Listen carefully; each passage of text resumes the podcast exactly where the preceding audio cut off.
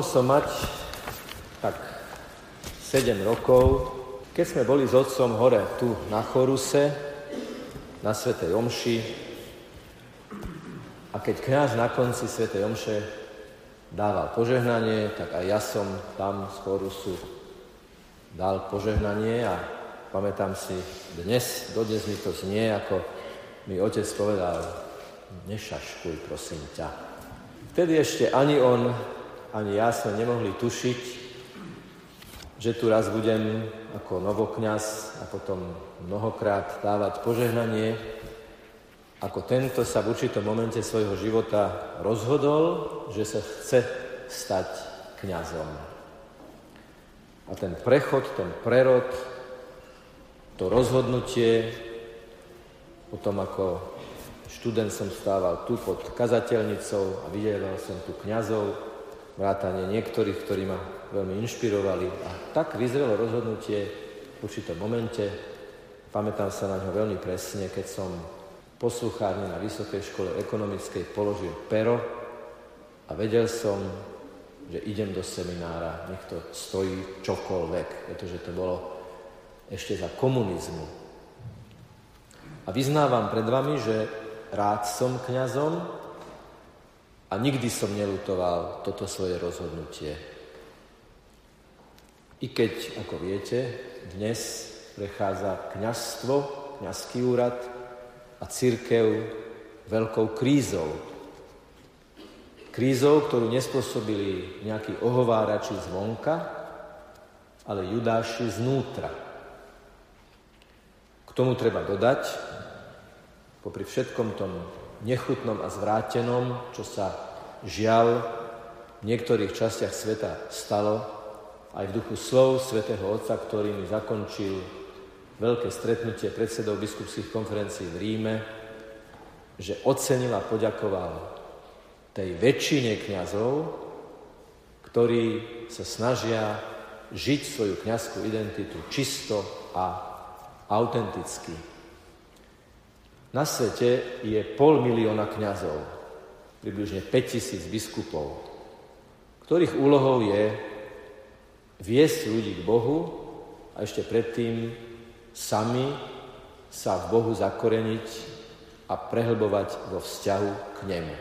Kríza má ešte aj ďalší prejav a, a to je radikálny pokles kňazských povolaní. Nie je to špecifikum Slovenska, nie je to ani špecifikum Európy, ale Amerika, Európa určite, Ázia, Afrika kvitne.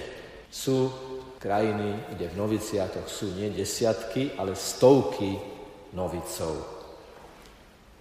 A keď svätý Otec hovoril o kňazoch a im ďakoval za to, že sa snažia byť dobrými kňazmi, a keď otec arcibiskup Stanislav vyhlásil slávnostne pastierským listom rok modlitieb za kňazské povolania, celkom prirodzene som sa rozhodol, že zaktualizujeme naše treťopiatkové stretnutia a budeme hovoriť o kňastve.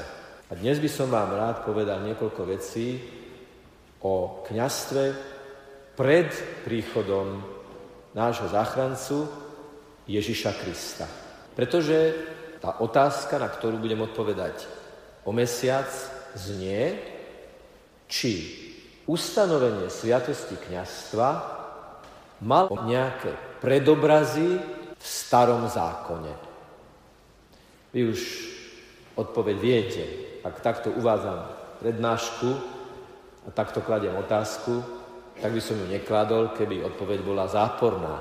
Áno, aj starý zákon, dejiny židovského národa poznali kňazskú službu, ktorá nebola zjavná od počiatku, ale postupne vyzrievala tak, ako sa čas posúval a aj určité nové kontexty.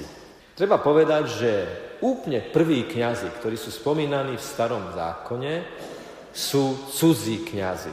Napríklad Melchizedek bol kananský kňaz. alebo sa tam spomínajú egyptskí kňazi. O inštitúte kňastva sa začína už vo vnútri izraelského národa hovoriť vtedy, keď sa stal národom. To, že sa nejaké spoločenstvo ľudí stane národom, to má nejaké charakteristiky, to má nejaké parametre, keď už môžeme hovoriť o tom, že ide o národ. A keď sa Izraeliti stávajú národom, tak vyzrieva v ich strede inštitút kňastva, ktorého základnou úlohou bolo byť mediátorom, sprostredkovateľom medzi národom a Bohom. Teda vykonávať kult, vykonávať bohopoctu, bohoslužbu v mene ľudu.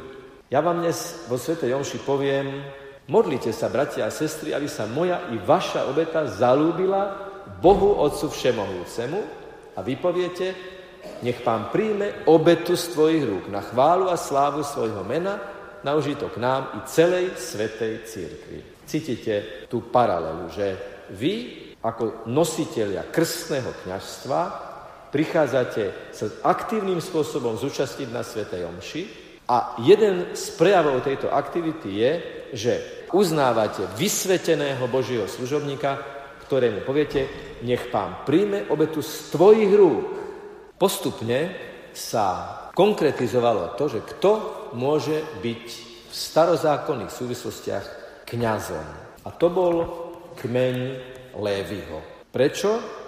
Pretože v určitých situáciách sa práve príslušníci levického kmeňa ukázali ako tí, ktorí veľmi radikálnym spôsobom pomáhali Mojžišovi, ktorý tiež pochádzal z kmeňa Levitov, potláčať uprostred Izraelitov modloslužbu. A táto horlivosť, radikalita, s akou to vykonávali, ich ako keby predurčila na to, aby práve z nich boli vyberaní kňazi národa. Očakávalo sa od nich, že budú veľmi hlboko a osobne napojení na Boha, veľmi rezolútnym spôsobom budú v kontakte s ním a budú bojovať proti hriechu v mene a v záujme komunity. Čiže bolo v záujme spoločenstva aby tam bol niekto, kto v mene Boha bojuje proti zlu. A tým vlastne aj sprostredkuje Božiu vôľu. Leviti boli tiež preto kňazmi, pretože sa pokladali vlastne ako keby za prvý izraelský kmeň, ktorý sa etabloval, ktorý vyzrel v dejinách a po poslednej egyptskej rane Boh ušetril práve prvorodených Izraela, Levitov, aby ich zasvetil sám sebe. Takto to čítame v starozákonných textoch. Teda Leviti boli vyvolení, lebo mali za úlohu reprezentovať národ a sústavne sa venovať bohopocte, boli vyvolení na to, aby podľa Božej vôle konali medzi ľudom. Kňazi v starom zákone sa volali alebo Kohen alebo Hiereus. Samotné kňazstvo už v tom najúžšom zmysle slova bolo zverené ešte do užšieho kruhu levitov a to bola rodina Áronova. Áron a jeho synovia, aby mu pomáhali. Čo bolo typické pre týchto kňazov, bolo, že to bolo kňazstvo dedičné, na rozdiel od prorokov. Prorokov si Boh vyvolil podľa vlastnej nevyspytateľnej prozreteľnosti. To bol rozdiel. Ale kňazi v starom zákone boli dediční, teda kňaz mal syna a ten bol tiež kňazom. A takto sa to dedilo. Čo bolo úlohou kňazov? Už som povedal, že kňazi mali premostovať život národa a život žijúceho Boha, živého Boha, pravého Boha a hľadať Božiu vôľu konkrétne pre konkrétne historické situácie svojho národa. Okrem toho, že bol kňaz sprostredkovateľom a ohlasovateľom Božej vôle v konkrétnych situáciách národa, kňaz bol aj učiteľom. Učiteľ v tom prípade a v týchto súvislostiach neznamená len ten, ktorý odovzdáva žiakom a študentom informácie, ale učí ich žiť, učí ich tie informácie aplikovať v každodennej realite. Vyučuje a to bolo to najhlavnejšie u starozákonných kňazov, mali vyučovať Božie prikázania a odozdávať, sprostredkovať, ohlásiť, odkázať Božiu vôľu, Božie, Božie posolstva. Samozrejme, že nemôžeme vynechať ani rozmer sudcovský, teda učiteľ a sprostredkovateľ bol zároveň sudca, ktorý v určitých konkrétnych situáciách rozsudzoval čo je a čo nie je dobré, čo je a čo nie je správne. Široko je potvrdená kultická úloha kňaza. Viesť kult, pretože kňaz bol Bohu zasvetený. Čo to znamenalo? Čo znamená byť zasvetený Bohu? Čo znamená aj dnes, že kňaz je zasvetený Bohu? To znamená, že v určitom momente je to jeho kňazstvo vyhlásené, že ten kňaz splňa určité predpoklady, a čo je na tom naozaj veľmi zásadné, že v kontakte s Božou svetosťou sám sa musel veľmi zásadne posvedcovať. Ak má sprostredkovať Božiu svetosť, teda vôľu svetého Boha, sám sa musel posvedcovať. Čiže určité aktivity, určité činnosti, určité kontexty boli pre kňaza vylúčené práve z titulu jeho funkcie. Ďalej, ďalšia aktivita kňaza a úloha bola prinášať výkupnú obetu. Ja za chvíľu zdvihnem rozlomenú hostiu a poviem, hľa, baránok Boží, ktorý sníma hriechy sveta, blažení tí, čo sú pozvaní na hostinu baránkovú. Hovoríme o baránkovi, obetnom baránkovi, obetovanom baránkovi, ktorý sníma hriechy sveta. V týchto slovách, ktoré sa týkajú poslednej večere a prvé večere svojho druhu, keď Ježiš použil tieto slova, cítime jednoznačný odkaz ešte aj na to, čo bolo predtým. Výkupná obeta, ktorú prináša kniaz, zároveň znamená, že on má byť nejakým spôsobom obetou za národ, za ľud, za tých, ktorí sú mu zverení. Keď som prvýkrát požehnával ako kňaz, že som dával požehnanie, alebo som sa prežehnával na Svetej Omši a vnímal som ten kríž medzi, medzi mnou a druhými, uvedomoval som si, že toto je, toto je tá brána, toto sú tie dvere v tvare kríža. Neexistuje iný spôsob ponímania vlastného kňastva ako ochota obetovať sa za druhých. Ako kňaz, ako ten, ktorý má ľudí na starosti. Kňazstvo bez obety, kňazstvo bez seba záporu, kňazstvo bez seba zriekania je nepredstaviteľné. A v prípade, že by bol taký kandidát kňazstva, ktorý nemá zmysel pre obetu, tak taký kandidát kňazstva samozrejme, že nemôže byť pripustený k tomu, aby bol vysvetený. Toto je jedna z zásadných predpokladov. Mladý muž, ktorý sa chce stať kňazom, ak nemá v sebe zmysel pre spoločenstvo, ak nemá v sebe ochotu sa zriekať pre druhých, to by nemohlo byť Kristovo kňazstvo. V starozákonnom kontexte a v týchto súvislostiach, ako si spomínate napríklad na uzdravenie malomocných, Ježiš posiela tých uzdravených malomocných. Chodte ku kňazom, aby vám potvrdili, že ste sa očistili. Teda úlohou kňazov a to sa navrstvuje, ako si aj logicky vyplýva z toho, čo som doteraz povedal, bolo aj rozhodovať o tom, že niekto sa stal očistením, dať mu ako keby placet na to, potvrdenie. A ten človek sa vlastne práve vtedy mohol vrátiť a socializovať sa vo svojom prostredí.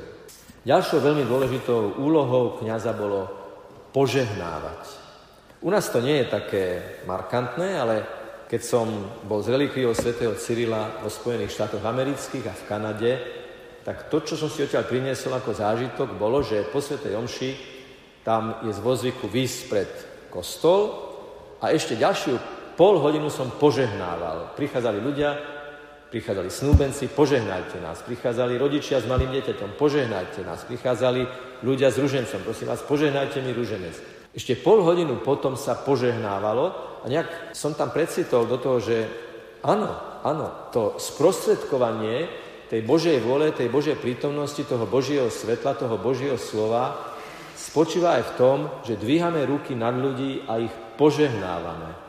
A aj kniha, ktorá sa volá Benedikcionál, to znamená kniha požehnaní, len potvrdzuje to, že úlohou kniaza je dvíhať ruky a zvolávať na druhých hojné Božie požehnanie. Na skončil by som pri poslednej a veľmi dôležitej úlohe kňazov a to bolo starať sa o chrám, starať sa o posvetný priestor, pretože, ako viete, veľkňaz mohol, veľkňaz, ktorý sa tiež vyberal z levického rodu, z Áronovskej rodiny, sa volil veľkňaz, ustanovoval veľkňaz a ten jedenkrát v roku na Jom Kippur, teda veľký sviatok zmierenia, vstupoval do svetine a všetci rozumeli, že ten veľkňaz, ten, ktorý reprezentuje národ, ten pastier, ktorý vstupuje do svetine, sa stretáva úplne výnimočným spôsobom s Bohom. Za oponou v svetini bola svetiňa svetých. Jedenkrát do roka tam mohol vstúpiť len jeden jediný muž z celého národa a to bol veľkňaz. Čiže úlohou kňaza bolo starať sa o posvetné miesto a v tomto mieste sa modliť. Dodnes to prizvukujeme bohoslovcom, novokňazom a všetkým kňazom a predovšetkým aj sami sebe, že kňaz bez modlitby a bez tichého spočívania pred bohostánkom a Eucharistiou vyschne, vyhorí, lebo človek stále potrebuje tú Ježišovú iskru, aby ju potom mohol dávať ďalej.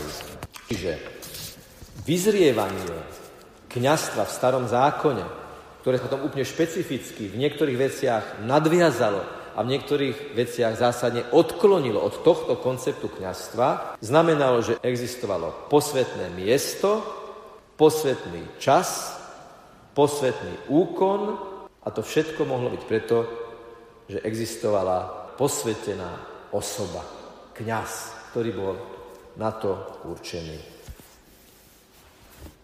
Buďte ku kňazom, s ktorými ste v kontakte, veľmi úprimní, láskavo úprimní.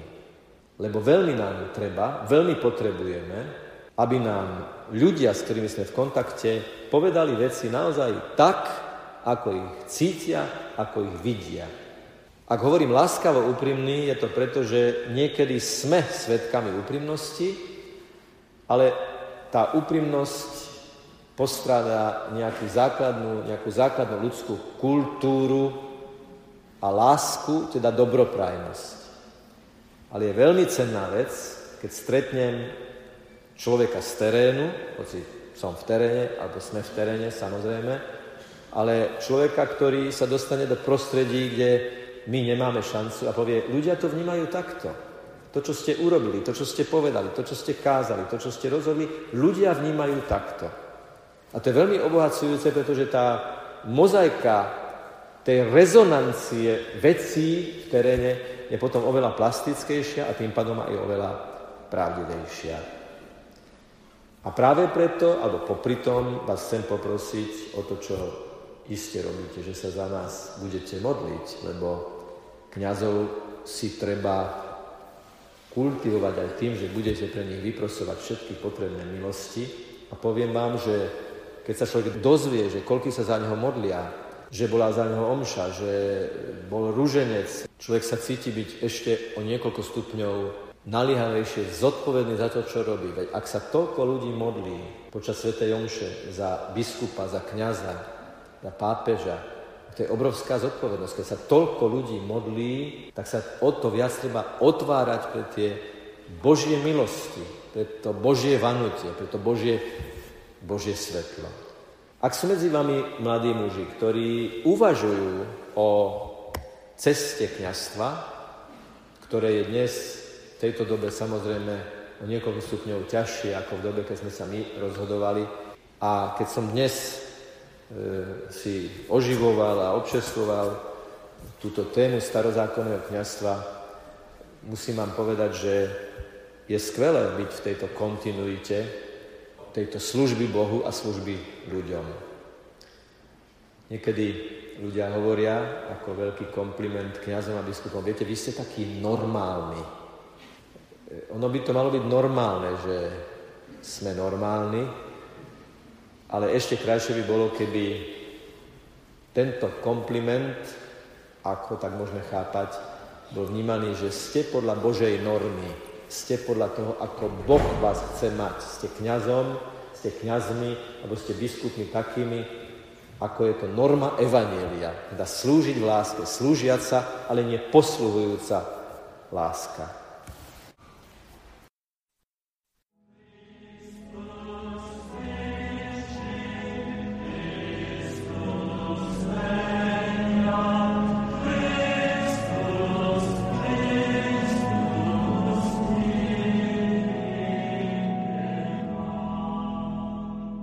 Pokračujeme v téme základov a pôvodu kňazstva v církvi, úlohy kňazov. Pokúsil som sa hovoriť o starozákonných predobrazoch kňazskej služby. Dnes by sme pokročili ďalej, lebo budeme hovoriť o veciach, ktoré tej osobitnej večeri, na ktorej Ježiš povedal, toto robte na moju pamiatku, predchádzali. Použili sme v tom minulom uvažovaní slova ako kontinuita. Kňaz, ktorý je podľa Ježišovej normy, v tomto zmysle teda normálny podľa Ježišovej lásky. Dnes sa oprieme v prvej časti nášho uvažovania o úryvok z Evanelia podľa Marka, kde je viacero takých slov, takých slovných spojení, ktoré nás v tejto téme vedú ešte hĺbšie. Marek v 3. kapitole píše, potom Ježiš vystúpil na vrch, povolal k sebe tých, ktorých sám chcel a oni prišli k nemu. Vtedy ustanovil dvanástich, aby boli s ním a aby ich posielal kázať s mocou vyháňať zlých duchov. A potom nasleduje menný zoznam apoštolov. Všimneme si najprv slovo ustanovil 12. Ten počet nebol náhodný, bolo 12 kmenov Izraela, ako keby každý jeden z tých apoštolov bol poslaný k jednému z týchto kmeňov, ale zároveň to má taký univerzálny charakter, o ktorom ešte budeme hovoriť potom, keď Ježiš povie, že kam ich posiela a s akou úlohou ich posiela. Spôsob, akým evangelista hovorí o ustanovení 12, kde je použité grécké slovo epoesen v súvislosti s tým pojmom 12, evokuje špeciálne ustanovenie odlíšenej a špeciálne poverenej skupiny osôb, o to viac, že je tam to ustanovenie 12 a potom je tam vymenovaných 12 mien.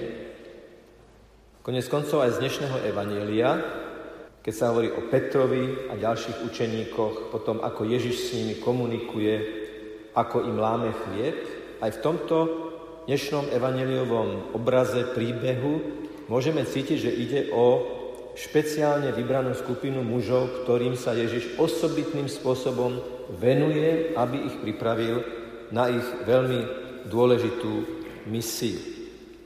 Takým starozákonným predobrazom tohto ustanovenia 12 by mohlo byť používanie podobného termínu, keď napríklad Boh ustanovil Mojžiša a Árona Ďalšie slovné spojenie, ktoré si budeme všímať v tom Markovom úrivku je, Slovné spojenie, ktoré by nám na prvý pohľad mohlo vyznieť také skôr možno ornamentálne alebo doplnkové a teda nie veľmi podstatné, keď je povedané, že vtedy ustanovil 12, aby boli s ním. Ale opäť v tom originálnom texte je v tých slovách, v ich atmosfére a ich vyznení cítiť, že je to veľmi špeciálne vybraná Ježišom vytvorená skupina mužov, ktorí dostanú úlohy a poverenia, ktoré sú osobitné a mimoriadné.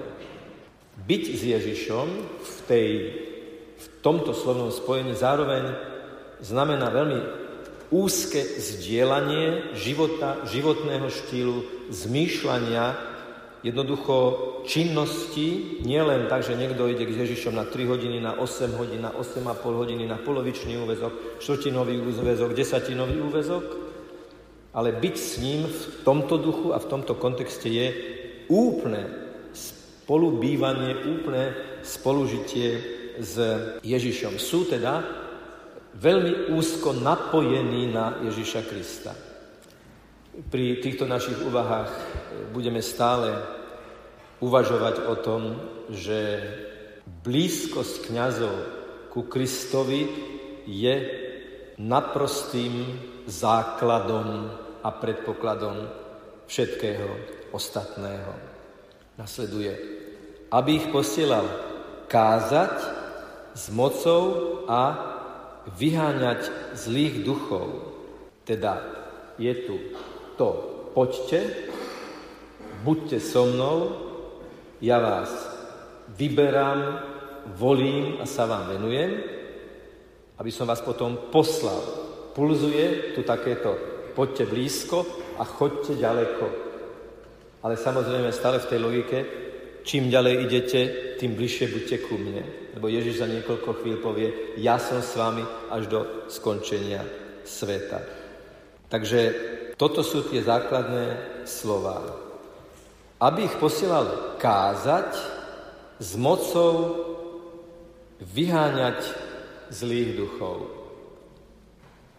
Možno by som zopakoval tú myšlienku, že to, že sme tu, to, že nás fascinuje Božie slovo, to, že o ňom spievame, to, že o ňom hovoríme, to, že to počúvame, by ste mohli dnes robiť milión iných činností aj ja, že? Mohli sme pozerať nejaký program, mohli sme ísť na nejaké podujatie a z nejakého dôvodu, a neváhajme to priznať a uznať Duchu Svetému, že je to On, ktorý nás pomkol k tomu, že si urobíme tú hodinku na to, aby sme sa ponorili do Božích vecí. A to preto, že Ježiš poslal týchto apoštolov ohlasovať slovo, kázať slovo a vyháňať zlých duchov. S mocou vyháňať zlých duchov. Tá moc, ktorú Ježiš dáva apoštolom, vyháňať zlých duchov, je jeho moc, nie ich moc. Je to moc, ktorú od neho dostávajú a ktorú od neho nesú a nikdy to nie je ich moc, ale vždy je to jeho moc, ktorá v nich a cez nich pôsobí. Teda oni majú byť predlženou rukou Ježiša Krista. Čiže, ak to zhrniem, základom novozákonného kniazstva sú apoštoli. Možno sa opýtate, apoštoli boli biskupy, kňazi alebo diakoni.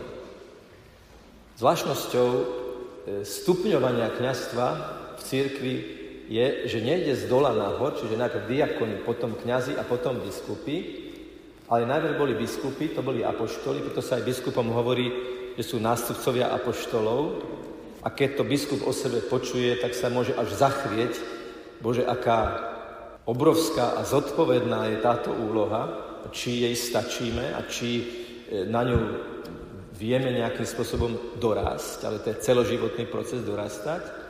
Potom si apoštoli vyvolili spolupracovníkov, ten širší okruh učeníkov, to už boli potom kňazi a napokon diakoni. Prejdeme od evangelistu Marka k Jánovi, ktorý nám cituje Ježišovú veľkňazskú modlitbu v 17. kapitole, 17, 18, 19. verš. Ján je ten, ktorý videl Ježiša zomierať na kríži. Ján je ten, ktorý ako jediný nezomiera mučenickou smrťou, pretože už prešiel tým mučenictvom vtedy, keď videl na kríži zomierať svojho majstra. A Ján je ten evangelista, ktorý okolo roku 100, čiže dajme tomu niečo vyše pol storočia neskôr, ako sa stali veľkonočné udalosti, píše už zreflektovanú realitu Ježiša Krista, aj ako prežívala toto posolstvo prvá kresťanská komunita, alebo prvá kresťanská generácia. Čítame. Ježiš sa modlí za svojich apoštolov. Posved ich pravdou, Tvoje slovo je pravda, ako si Ty mňa poslal na svet a ja som ich poslal do sveta a pre nich sa ja sám posvedcujem, aby boli aj oni posvetení v pravde. Sú to slova na prvé počutie možno také abstraktné, ale keď sa zamyslíme nad tým, že stále Ježiš hovorí o svojich apoštoloch, stále Ježiš hovorí o tých, ktorí spôsobili, že my dnes fascinovane uvažujeme o Ježišovi Kristovi, tak potom jadrom tejto modlitby je, ako si ty mňa poslal na svet a ja som ich poslal do sveta.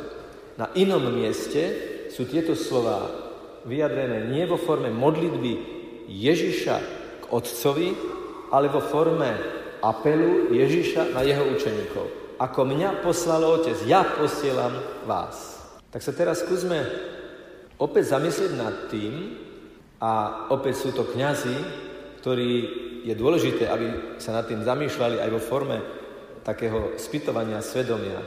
Ako poslal Otec Syna? Ako poslal Otec Ježiša? Ježiš to predpovedal, že zomrie za tých, ktorým bude hlásať slovo.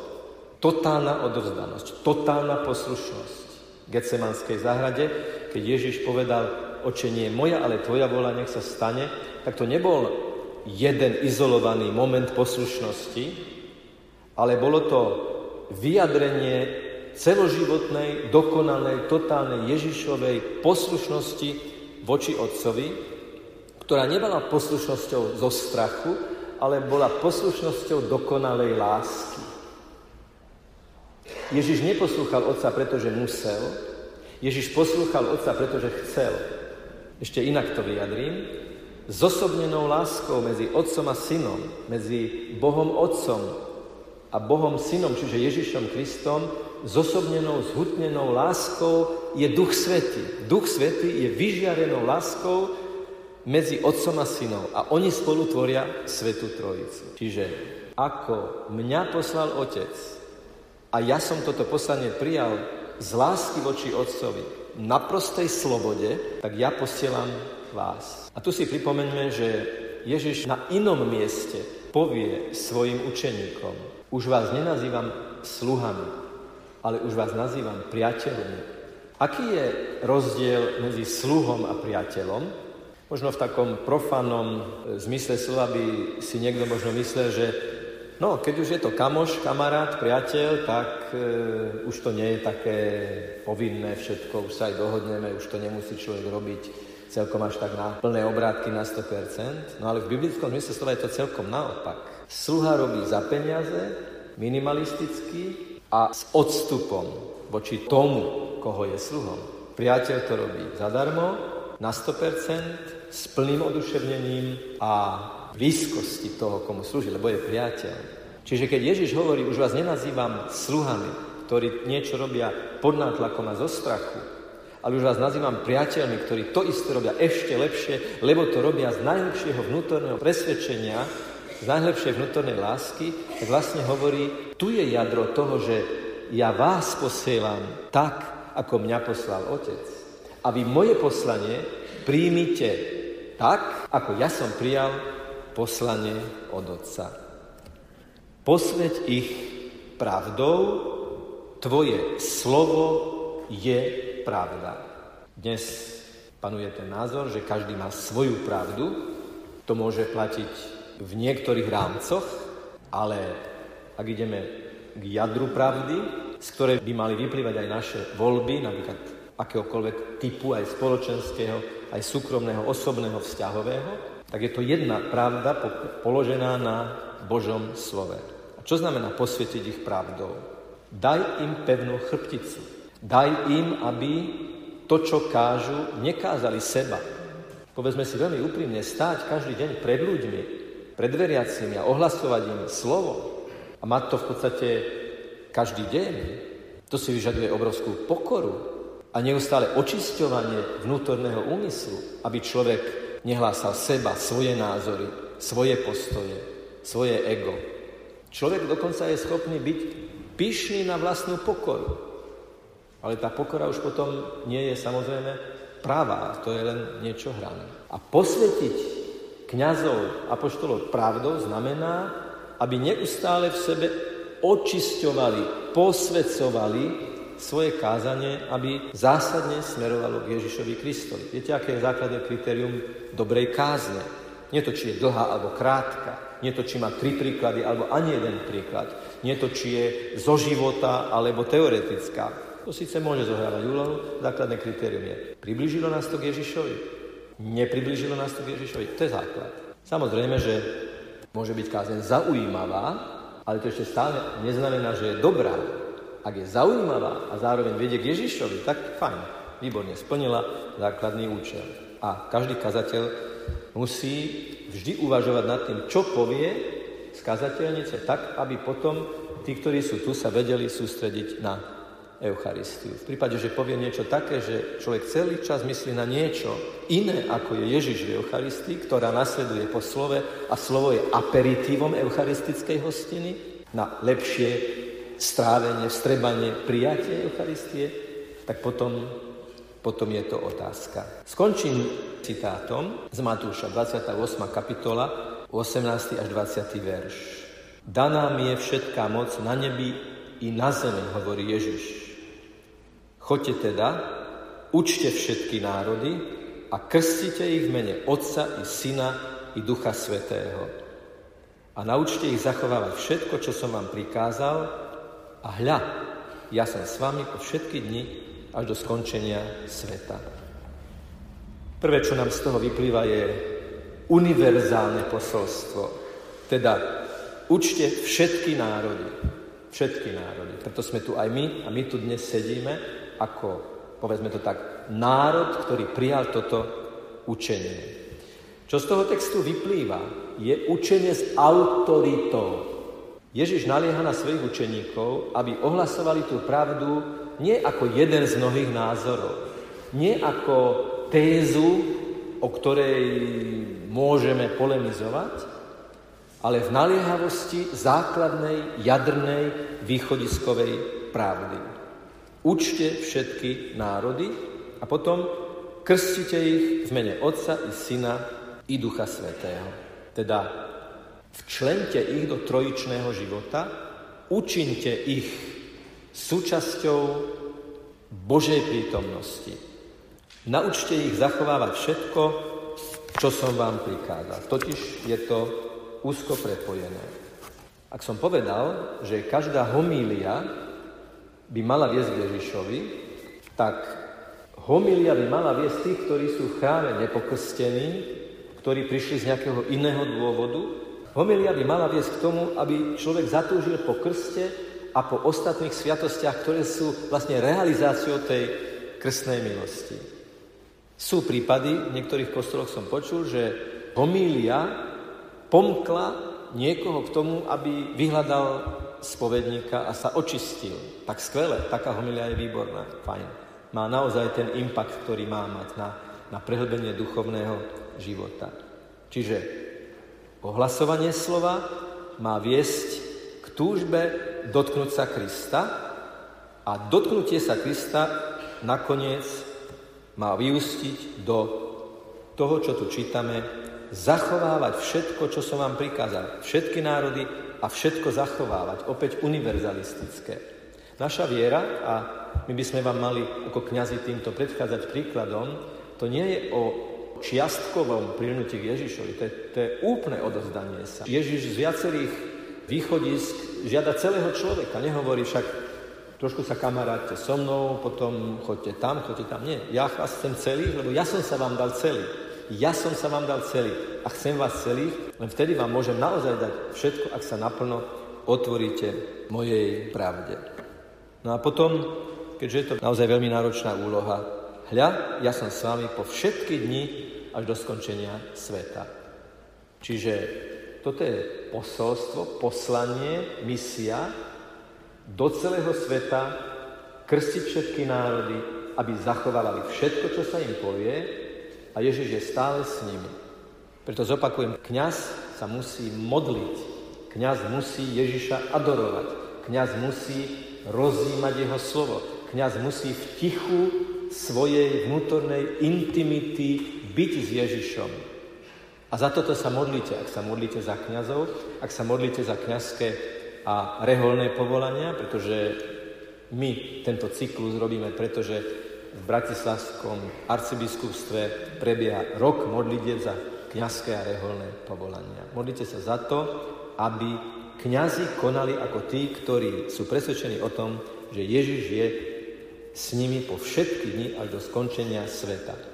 Čo je zaujímavé na tejto formulácii, ktorú si exegeti všímajú, je, že ona implikuje, ona e, predpokladá, že kňazská služba bude existovať do skončenia sveta. Keď ja som s vami do skončenia sveta, znamená to, že do skončenia sveta bude mať s kým byť a to budú kňazi, ktorí mi budú slúžiť. Aj keď možno bude v niektorých regiónoch kňazov málo. Ale práve ten znižujúci sa počet kňazov je zároveň očistným procesom ktorý bude viesť k tomu, že potom z nového, očisteného úmyslu už nie preto sa niekto bude hlásiť, čo je niekedy riziko, pretože sa stane členom vplyvnej a silnej skupiny, ale práve naopak preto, že sa stane členom menšinovej, neviditeľnej a nebadanej skupiny ľudí, ktorí ale veria Kristovi. Ježiš prichádza a to, že bude v Eucharistii prítomný a že ho príjmete, je takou bodkou alebo takou pointou za týmito slovami ja som s vami po všetky dni až do skončenia sveta, čiže som s vami aj v Eucharistii, aby som vás každý deň sítil. A keď teda v očenáši hovoríte, buď vôľa tvoja, chlieb náš každodenný daj nám dnes, tak si aj pre ten chlieb príďte, lebo vy ho vyprosujete, ja vám ho dávam a chcem vás ním posilniť.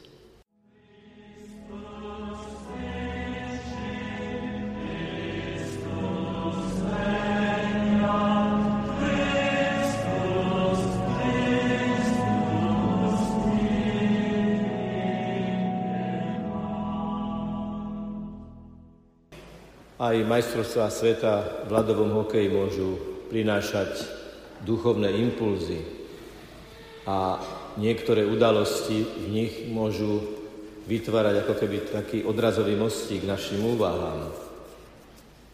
Iste ste mnohí sledovali zápas nášho mužstva s kanadským, kde dve sekundy pred koncom padol rozhodujúci gól, že z toho nebola remíza, ale že Kanadania zvíťazili.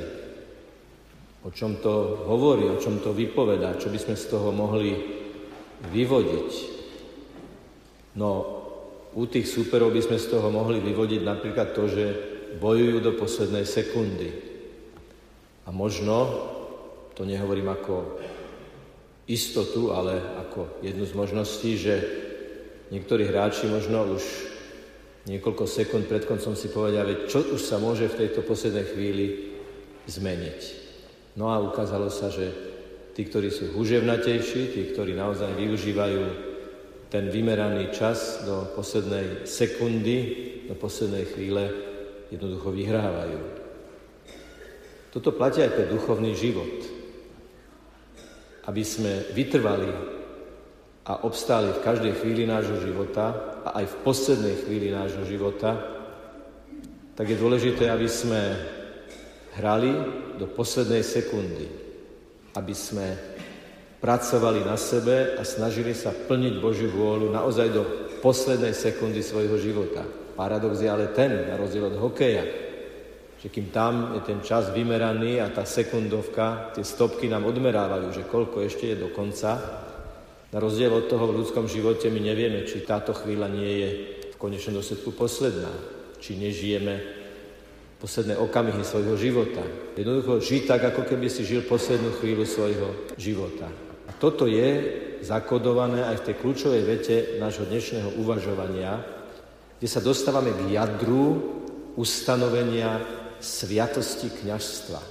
Keď som si to dnes prepočítal, tak ak som kňazom 25 rokov a okrem Veľkého piatku slúžim omšu každý deň, tak je to 25 krát 364, čo vychádza, ak dobre počítam, viac ako 6 tisíc svetých omší.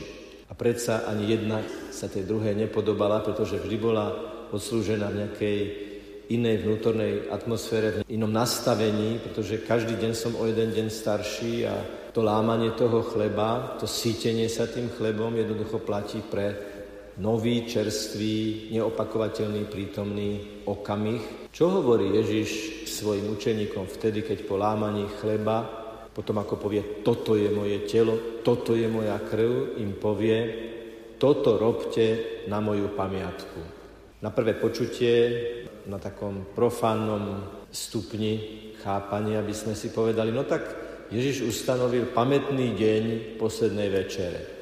A my vieme, čo sú to pamätné dni. To sú také dni, keď si pripomíname aj v občianskom živote niečo, čo sa stalo, ale čo sa už nedeje. Teda pripomíname si, že pred 50 rokmi, 100 rokmi, 500 rokmi a tak ďalej bol nejaký významný deň. A my si ho dnes pripomíname, hovoríme, čo sa vtedy dávno stalo. Ale dnes si to už len pripomíname. A tu treba povedať, že je zásadný rozdiel medzi našim chápaním času a časových súvislostí a súsledností, že čo je teraz, je nenávratne oddelené, je nespojiteľne oddelené s tým, čo bolo v minulosti. Slovo pamiatka, ktoré znelo v pôvodine čosi ako zikkairon alebo zikkaron, bola sprítomnená skutočnosť, že sa odohráva tu. Neodohráva sa duplicitne, ale znovu sa tá istá udalosť odohráva. Takže keď Ježiš povedal, toto robte, činte, uskutočňujte na moju pamiatku, čo nie je pamiatka nostalgického pripomínania v minulosti, ale sprítomňovania mojej účinnej, láskyplnej prítomnosti medzi vami, tak hneď vidíme túto vec inak a začíname ako keby rozumieť tomu, prečo Ježiš ustanovil sviatosť kniažstva. Vy každý deň si žiadate kňazov. Každý jeden deň. Ale asi poviete, no, áno, modlíme sa za kňazov, je dôležité, aby sme mali kňazov, ale že by sme každý deň určite povedali, že chceme kňazov, tak kedy? No, predpokladám, bratia a sestry, že tí, čo ste tu, čo sme tu, sa každý deň pomodlíme aspoň jeden odčenáš, teda modlitbu, ktorú nás naučil Pán Ježiš Kristus, a v tejto modlitbe povieme, chlieb náš každodenný daj nám dnes. Každodenný dnes. Každodenný dnes. Čiže ten chlieb, ten eucharistický chlieb, ten duchovný chlieb, v užšom zmysle slova Eucharistia, v širšom zmysle slova všetky duchovné sítiace impulzy aj uprostred konkrétnych životných situácií, keď strelnou situačnou modlitbou prosíme o pomoc, tak potom áno, potom si žiadame, aby sme mali kňazov, ktorí nás rozhrešujú, ktorí premenia hriešnika na očisteného, ktorí premenia obyčajný chlieb na eucharistický chlieb. Skôr však, ako sa dostaneme k slovám premenenia, si musíme povedať, že všetko to, čo Ježiš povedal na poslednej večeri, povedal v nejakom kontexte, a to slovo toto robte na moju pamiatku sa týka, okrem toho, že sa to týka premenenia chleba a premenenia vína, aj všetkého toho, čím Ježiš uviedol tento svoj úkon. Keď Ježiš zobral do rúk chlieb a kalich a povedal, toto je moje telo, toto je moja krv, vybočil z normálneho rituálu židovskej veľkonočnej večere. Všetky spásonosné funkcie naznačené v predchádzajúcich starozákonných knihách vzťahol na seba a urobil sám seba aj obetou, aj kňazom, aj oltárom, ako to vyjadrujú starobilé kresťanské texty. Prvé úvodné gesto, ktoré ako keby smerovalo k Eucharistii, ale ešte nebola samotná Eucharistia, bolo, keď Ježiš vstal od stola, tak to čítame, obliekol si zásteru a začal svojim učeníkom umývať nohy. Bratia, sestry, exegeti hovoria, že Tie slova, že Ježiš zložil šaty, odložil si šaty a obliekol si zásteru. Veľmi zaujímavým spôsobom svetopisec používa slovo, opäť by sme mohli ísť do gréčtiny, titenaj, to znie, titenaj, je to slovo pre zloženie šiat, ale minimálne 5 ďalších prípadov máme, kde toto slovo je o zložení života, o obetovaní, darovaní vlastného života. Čiže to gesto umývania nôh je gesto, ktoré malo pripraviť učeníkov na to, že vysluhovať Eucharistiu a všetko to, čo s Eucharistiou súvisí, je vždy a zásadne pokorná služba. Skúste si predstaviť svojho nadriadeného a že by vošiel do kancelárie alebo do triedy a povedal, chcem ti umyť nohy.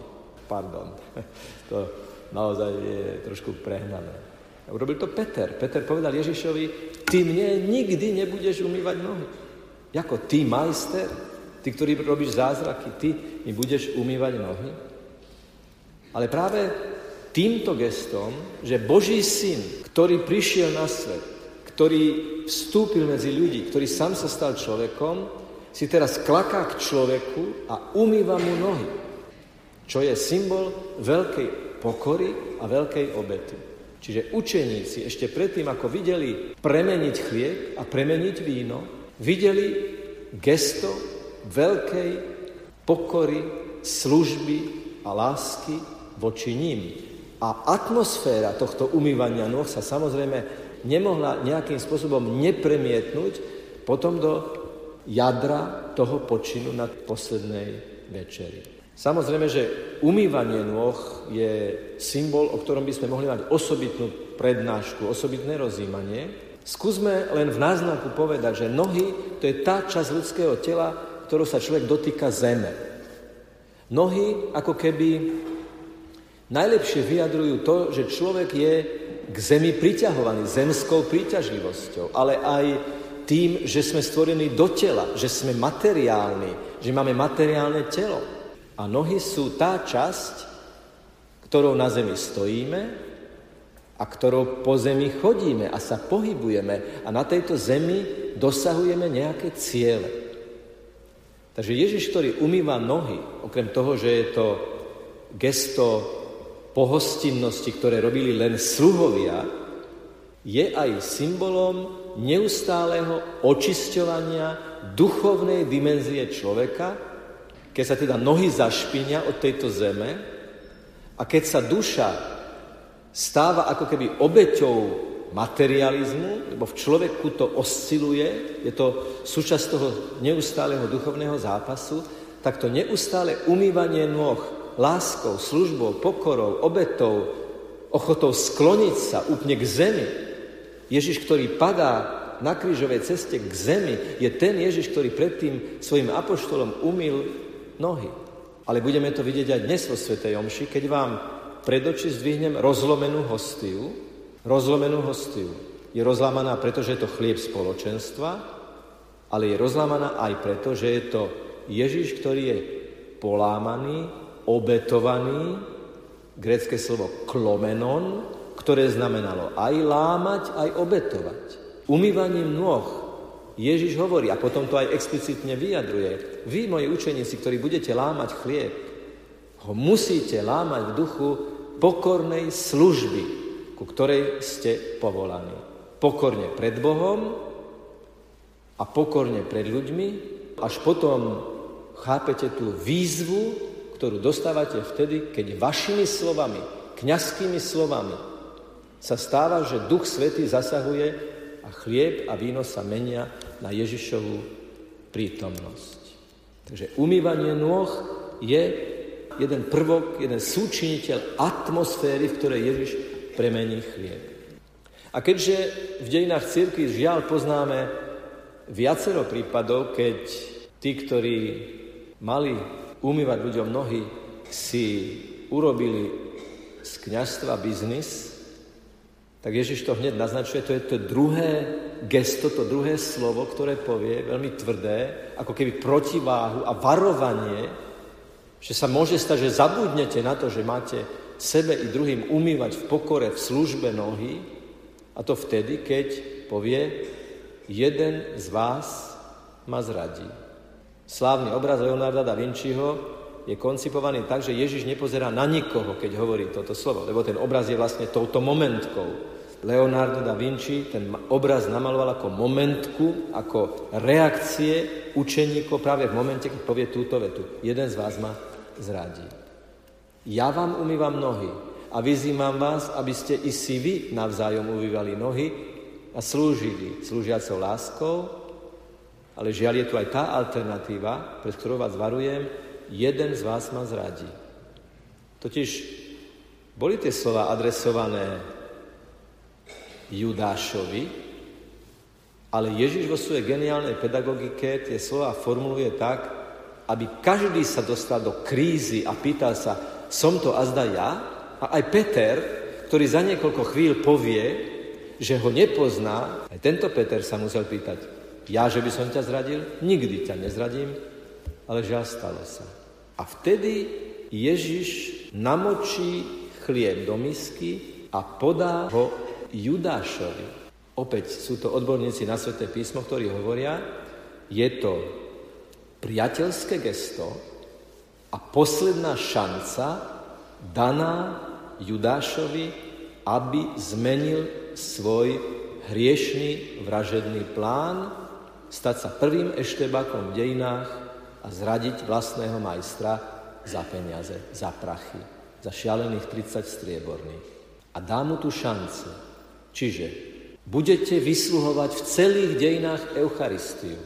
Budete ju dvíhať pred oči ľudí so slovami môže sa rozhodnúť, môže zmeniť život. Dostávaš do poslednej sekundy možnosť urobiť obrad vo svojom živote, ak zrázaš svojho majstra, že namiesto toho, aby si umýval nohy, namiesto toho sa vyžívaš v pohodlí. Mohli by sme hovoriť ešte o viacerých iných slovách, gestách, atmosfére poslednej večere, ale nech nám stačia tieto dve, ktoré nás uvádzajú potom k tomu vyvrcholeniu.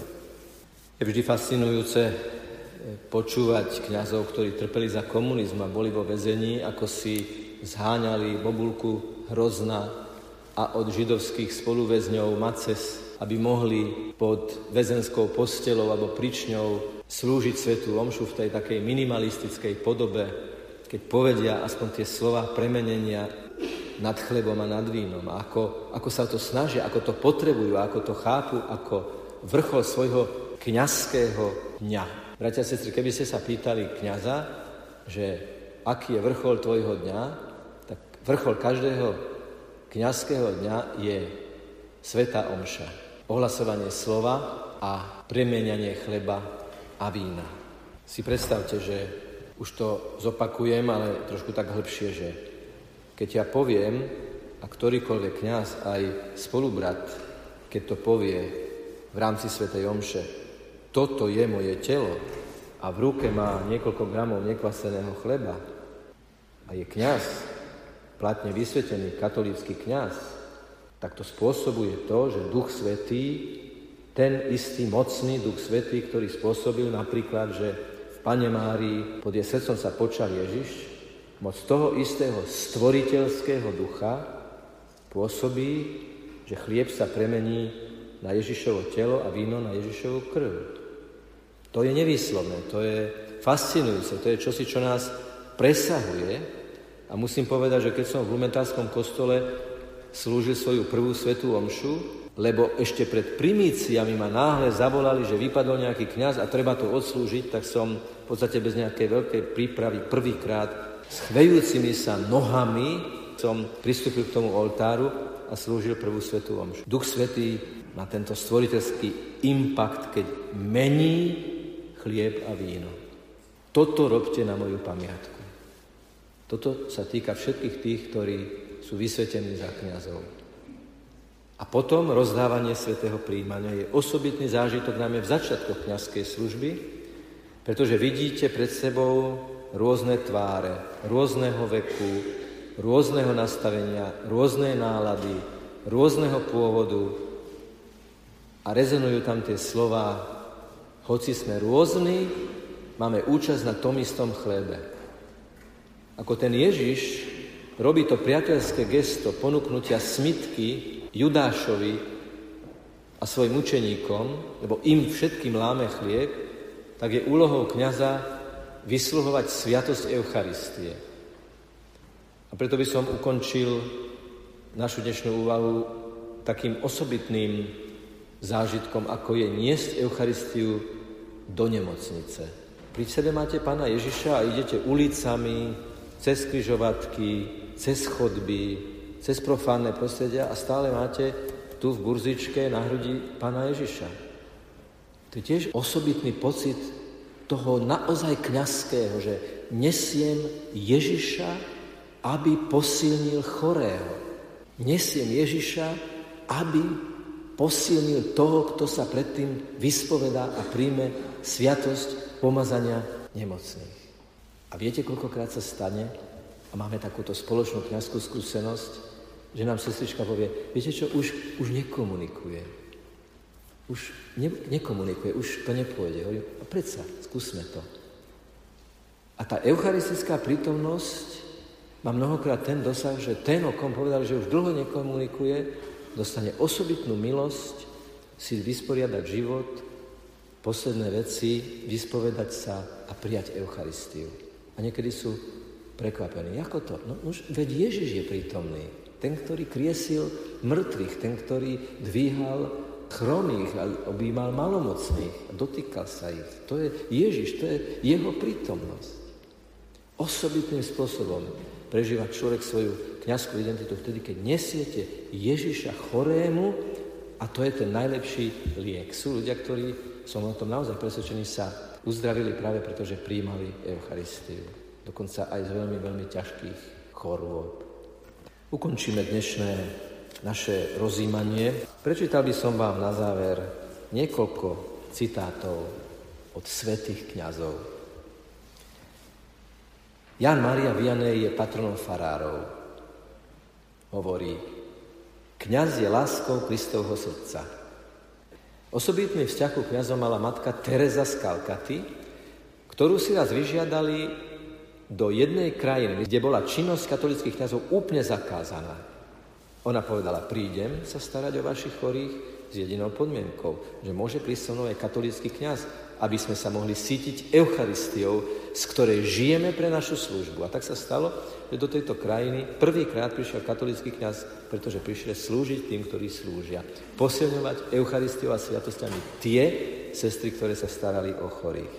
Matka Teresa hovorí, Ľudia nehľadajú v kniazoch ich talenty, ale hľadajú v nich Boha. Vete ľudí k Bohu, nie k sebe samým. Nedopustite, aby vás uspokojilo čokoľvek iné ako Boh.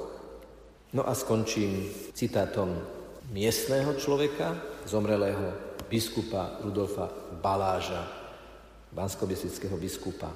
Kristus potrebuje kňazov preto, lebo ľudstvo potrebuje Krista. Nech je pochválený Pán Ježiš Kristus.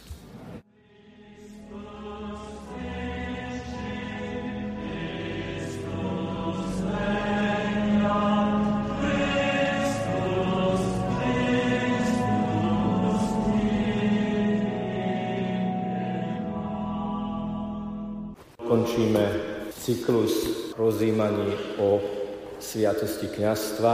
Ako som to avizoval minulé, Skúsime sa dnes pozrieť na kňazov cez oči Panny Márie.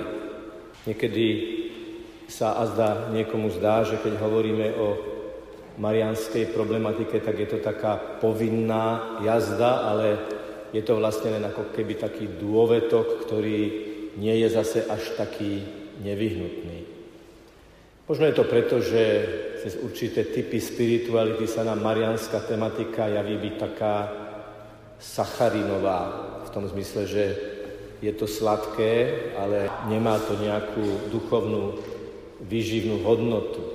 Marianská úcta odvádza našu pozornosť od toho, čo je podstatné, a to je Ježiš.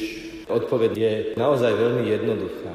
Keď Ježiš zomieral na kríži, teda keď vrcholil jeho kňazský úkon, keď bol aj obetou, aj obetníkom, aj oltárom, Ježiš hovorí jedinému učeníkovi, ktorý zostal pod krížom, Jánovi, o Márii, hľa tvoja matka.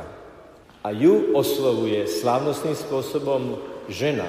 Pozri, tvoj syn. A čítame potom v ukončení tohto krátkeho rozhovoru že vtedy si ju Ján vzal k sebe. Hĺbková analýza týchto slov nás oprávňuje formulovať to aj tak, že Ján Máriu prijal za svoju, prijal do srdca. On, ktorý bol Ježišovým apoštolom, učeníkom a evangelistom, ktorý vlastne sám opisuje túto udalosť, ktorý bol očitým svetkom. Mariánsky aspekt kniazstva teda z tohto, čo som povedal, vyplýva, je naprosto jednoznačný, neodmysliteľný a je základnou a naozaj neodmysliteľnou výstužou kňazskej identity. Ak by som mal hľadať spoločného menovateľa skvelých kňazov, ktorých som vo svojom živote poznal, kňazov, ktorí aj boli vlastne ako si pri zrode kniazského povolania, tak to boli muži, ktorí sa modlili denne ruženec a mali hlbokú úctu k Matke Božej Pane Mári, ktorú dostávame z kríža do daru. Mohli by sme povedať, že Mária je matka, ktorá neustále rodí svojich kňazov. Mária je matkou kňazov, ktorá ich sprevádza, inšpiruje, vychováva a vedie k svojmu synovi. Tak prejdeme jej život, najdôležitejšie okamih jej života, vždy s tým, že čo toto hovorí mne, čo toto hovorí kňazom tento život, k čomu ich vedie. Mária bola nepoškodene počatá. To znamená, že keď sa počala z lásky jej rodičov Joachima a Anny, bola celkom osobitným božím zásahom uchránená od dedičného hriechu. Nazvime to moderným slovom, že Máriiným počatím reštartovali ľudské dejiny a narodila sa potom nová Eva, ako matka, nová matka, čistá matka ľudského pokolenia. To sú pre kňazov dve inšpirácie. Buď čistý. Buď čistý v úmysloch. Buď čistý v hĺbke svojho srdca. Buď čistý v láske, ktorú prežívaš k Bohu a k ľuďom. A z toho potom vyplýva, a s tým veľmi úzko súvisí, že vlastne keď kňaz rozhrešuje v spovednici a robí ten kríž so slovami a ja ťa rozhrešujem od tvojich hriechov v mene Otca i Syna i Ducha Svetého, tak je to tiež reštart osobných dejín toho, ktorý do spovednice prišiel vyložiť ťarchu svojich hriechov, svojich vín. Preto každý kňaz si musí uvedomiť, že jeho úlohou je byť čistý a očisťovať druhých vždy vo všetkej pokore, milosrdenstve a pravdivosti. Druhé moderné slovo, ktoré by som použil v súvislosti s ďalšou udalosťou, je zvestovanie.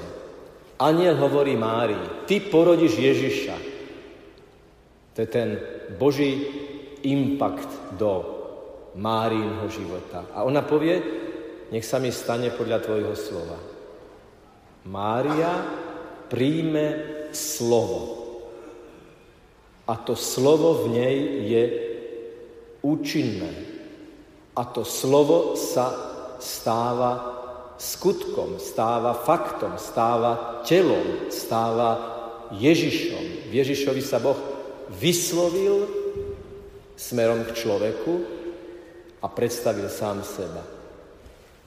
Kňaz a slovo veľmi hlboko súvisia. Kňaz ohlasuje slovo. Kňaz každý deň stojí pred ľuďmi a aj v krajinách, kde sa nekáže každý deň, pretože sú krajiny, kde kázen vo všedný deň je skôr mimoriadná záležitosť, mimoriadná vec, ale to Božie slovo číta. Číta to evanelium, číta slovo modlitby a hovorí, vyjadruje, vyslovuje sám seba v spôsobe, akým slúži svetu omšu. Takže druhá inšpirácia pre kňazov je, príjmi slovo ako Mária. Čítaj Božie slovo ako niečo, čo máš odovzdať druhým. Čítaj Božie slovo ako niečo, čo teba a tých druhých vnútorne transformuje. Žiadna teatrálnosť, žiadna prepetosť, jednoduchosť, oddanosť a hlboké presvedčenie, že slovo, ktoré čítam a slovo, ktoré vykladám, je Božie slovo. Všimnite si aj túto kazateľnicu, že nad kazateľom je holubica a v ruke kazateľa je kríž. Možno by ste povedali, že či by ten kríž nemal byť obrátený smerom k veriacim. Nie, nie. To je kríž obrátený smerom ku kazateľovi, aby nikdy nezabudol, že slovo, ktoré má ohlasovať, má byť vždy o Ježišovi v duchu slov svätého Pavla, beda by mi bolo, keby som neohlasoval Krista a to ukrižovaného. Duch Svetý a kríž a Ježiš, počatý z Ducha Svetého, Ježiš, ktorý zošle Ducha Svetého, je ten kontext, v ktorom každý kňaz má ohlasovať slovo. Mária odchádza k Alžbete, aby jej šerovala, zdieľala to, čo sa dozvedela od Daniela.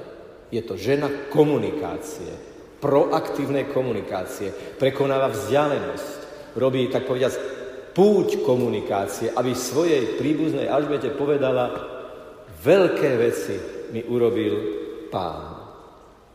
Interakcia, vzťah, svedectvo, apoštolát. Kňaz je kňazom v kostole, aj mimo kostola. Kňaz, ktorého niekto pozdraví, pochválen buď Pane Ježiš Kristus a neponáhla sa niekam na termín, a nepristaví sa pri tom človeku, nepodá mu ruku a neopýta sa, ako sa máte, zanedbal svoju úlohu byť k dispozícii na ceste k komukoľvek, kto ma osloví.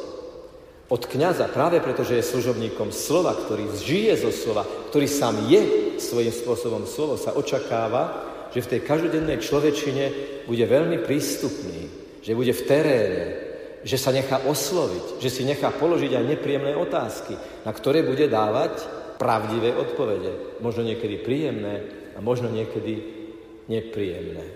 Takto sa dostávame do Betlehema. Ježiš sa narodil. Napadlo ma slovo go. Príbeh začal. Ježiš sa narodil.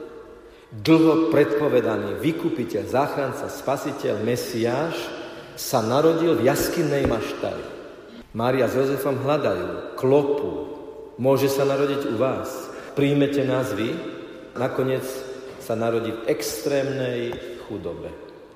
Kňaz má klopať na ľudské srdcia, aj na dvere, aby hľadal pre Ježiša miesto narodenia. Poznám jedného človeka, ktorý nie je kňaz, ktorý je otcom rodiny, ktorý chodí posilovať a ktorý s trénerom nadpriadne rozhovor o viere, o duchovných veciach a má povesť človeka, ktorý privádza ľudí ku krstu cez takúto komunikáciu. Ak to môže urobiť otec rodiny, manžel svojej manželky, ak je schopný v teréne veľmi otvorene, veľmi presvedčivo, veľmi autenticky hovoriť o Bohu, ešte aj v prostrediach, kde by sa to najmenej očakávalo, o čo viac sa to očakáva od kňazov, že budú klopať a nebudú sa hambiť hovoriť, že Ježiš Kristus ti ponúka svoju prítomnosť. Slovo save ma napadlo v súvislosti s útekom do Egypta. Zachrániť Ježiša. To je úloha kňaza. Zachrániť Ježiša. Ako viete, požiarnický kaplan v Paríži, keď horela katedrála Notre Dame, tak vošiel dnu a svetové noviny ohlásili, že zachránil relikviu trňovej koruny. Už menej sa hovorilo o tom, že oveľa viac sa tak povedia snažil zachrániť z bohostánku Eucharistiu a ten horiaci kostol ňou požehnal a povedal, pane, v tvojom dome zachráň tento dom, veď je to tvoj dom, zachráň Zachrániť Ježiša. Veriť Ježišovi v sebe najprv a potom pre druhých. To znamená vtedy, keď ho tupia, keď o ňom klamú, keď ho popierajú, so všetkým odstupom, nákladom, láskou, rešpektom, pravdivo, úprimne a povedal by som v tom najposvetnejšom zmysle slova asertívne povedať, ja chcem zachrániť Ježiša pre túto dobu. Tak ako Mária s Jozefom odchádzajú a prekonávajú vzdialenosť, musia vykročiť, musia odísť, musia zanechať domov, vzťahy, všetko to, čo poznali v cudzej krajine. Neuveriteľným spôsobom v preambule Egyptskej republiky je napísané, v našej krajine sa zachránila Mária so svojím synom Ježišom. A my sme to umožnili. Niečo v tomto zmysle. Buďme záchrancami Ježiša a každý kňaz má byť záchrancom Ježiša. Tým, že je Kristovým kňazom a prežíva toto Kristovo kňazstvo, zachraňuje Ježiša pre tento svet. A potom prichádza 30 tichých rokov Ježiša v Nazarete. Je to prerušené tým hľadaním Ježiša v chráme. Prečo ste ma hľadali inde ako v chráme, v dome môjho otca? Nedávno som počul rozprávať, ako hľadali jedného kňaza na fare. Zvonili, zvonili a už mali tú myšlienku, že zase nie je doma. Zase tu nie je. Kde ho nájdeme? Tak snad ešte v kostole. A všetkých pochybností a kritické myšlienky sa rozplynuli, keď si všimli, že kňaz, ktorého hľadajú, klačí pred bohostánkom v tichu Ježišovej prítomnosti. Veďa sestry, modlite sa za kňazov, aby sa neprestali modliť. Toto povedal otec arcibiskup Stanislav na vysiacké kňazov v dome katedrále svätého Martina. Modlite sa za kňazov, aby sa neprestali modliť. Modlite sa za novokňazov, aby sa neprestali modliť. Vy potrebujete kňazov, ktorí sa modlia, ktorí v tých tichých, nenápadných chvíľach spočívajú pred bohostánkom. Môže niekto dať umelé dýchanie, aby niekoho oživil, bez toho, aby sa predtým nadýchol? Môže niekto, tak povediac, vydychovať Ježiša, vydychovať ducha, bez toho, aby sa predtým v tichu nenadýchal. Ak niekto povie, a kňaz by povedal, nemám čas sa modliť, je to veľmi nebezpečné. Je to priam tragické. Ak nemáš čas sa modliť, konzultovať s tvojim chlebodarcom, Ježišom, v tom chlebodarcovstve tej Eucharistie, tak čo chceš ľuďom povedať, keď ho najprv nevstrebávaš, nerozímaš, ne, nemedituješ, nečítaš a nájdete ho v chráme. Pokračujeme ďalej, už máme len tri zastavky. Kána. Mária hovorí, chýba im víno. A im povie, urobte, čo vám povie. Most. Mária premostuje Ježiša a ľudí. Kňaz sa má počas tej modlitby, o ktorej sme hovorili, modliť za svojich veriacich. Kňaz má prosiť za tých, ktorých bude spovedať, ktorým bude kázať, ktorých bude sobášiť. ktorý bude krstiť, ktorý bude pripravovať na birmovku, lebo to bude len ľudské, keď do toho Boha nepozveš. Kňaz, ktorý sa za vás modlí, je dobrý kňaz, je výborný kňaz. Ako v káne, a kňaz, ktorý vás dobre formuje, vás bude učiť tým kvapkám vody do tých žbánov každodenných chvíľ. Kvapkajte kvapky každodennej lásky, lebo len tak možno žbány naplniť autenticky až po okraj. Golgota, Mária kráča vedľa Ježiša s Ježišom, je súčasťou toho kríža, aj ho nesie, aj je na ňom, tak povediac, lebo syn, ktorý vidí trpieť svoju matku z toho, ako sám trpí, trpí celkom osobitným, hlbokým, vnútorným a duchovným spôsobom.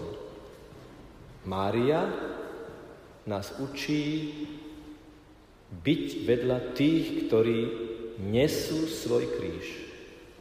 Kňaz ide do nemocnice.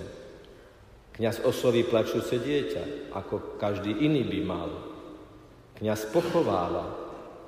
Kňaz zdieľa bolesť tých, ktorí mu prídu zahlásiť pohreb. A o tom by sa dali písať celé romány.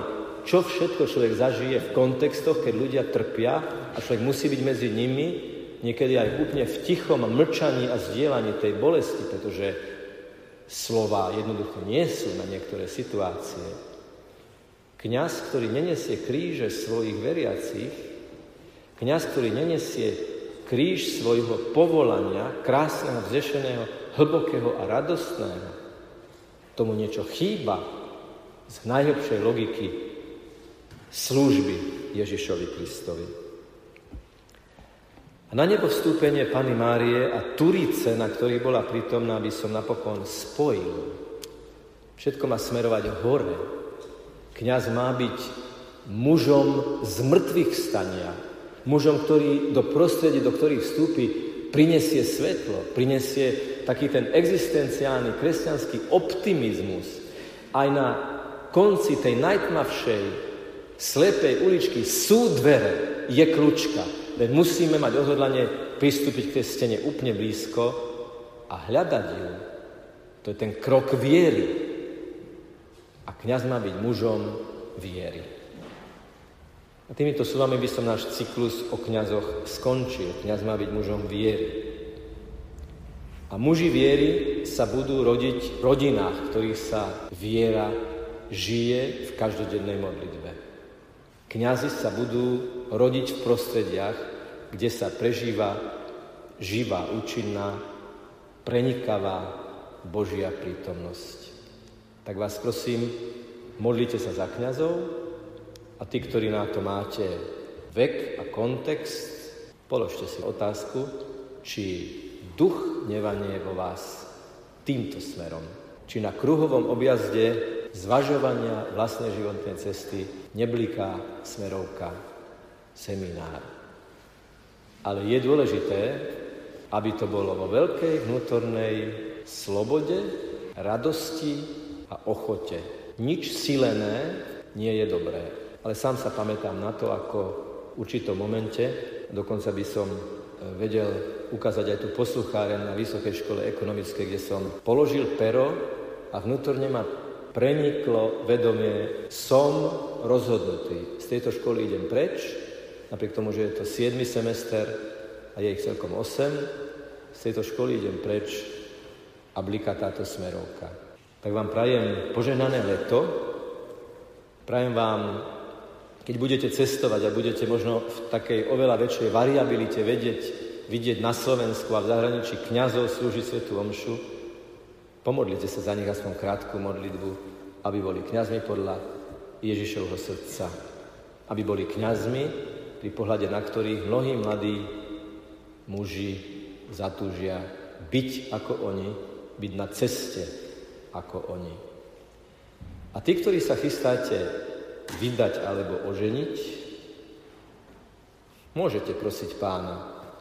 Z detí, ktoré budeme mať, nech jedno sa zasvetí Ježišovi aj cestou kňastva alebo reholného života.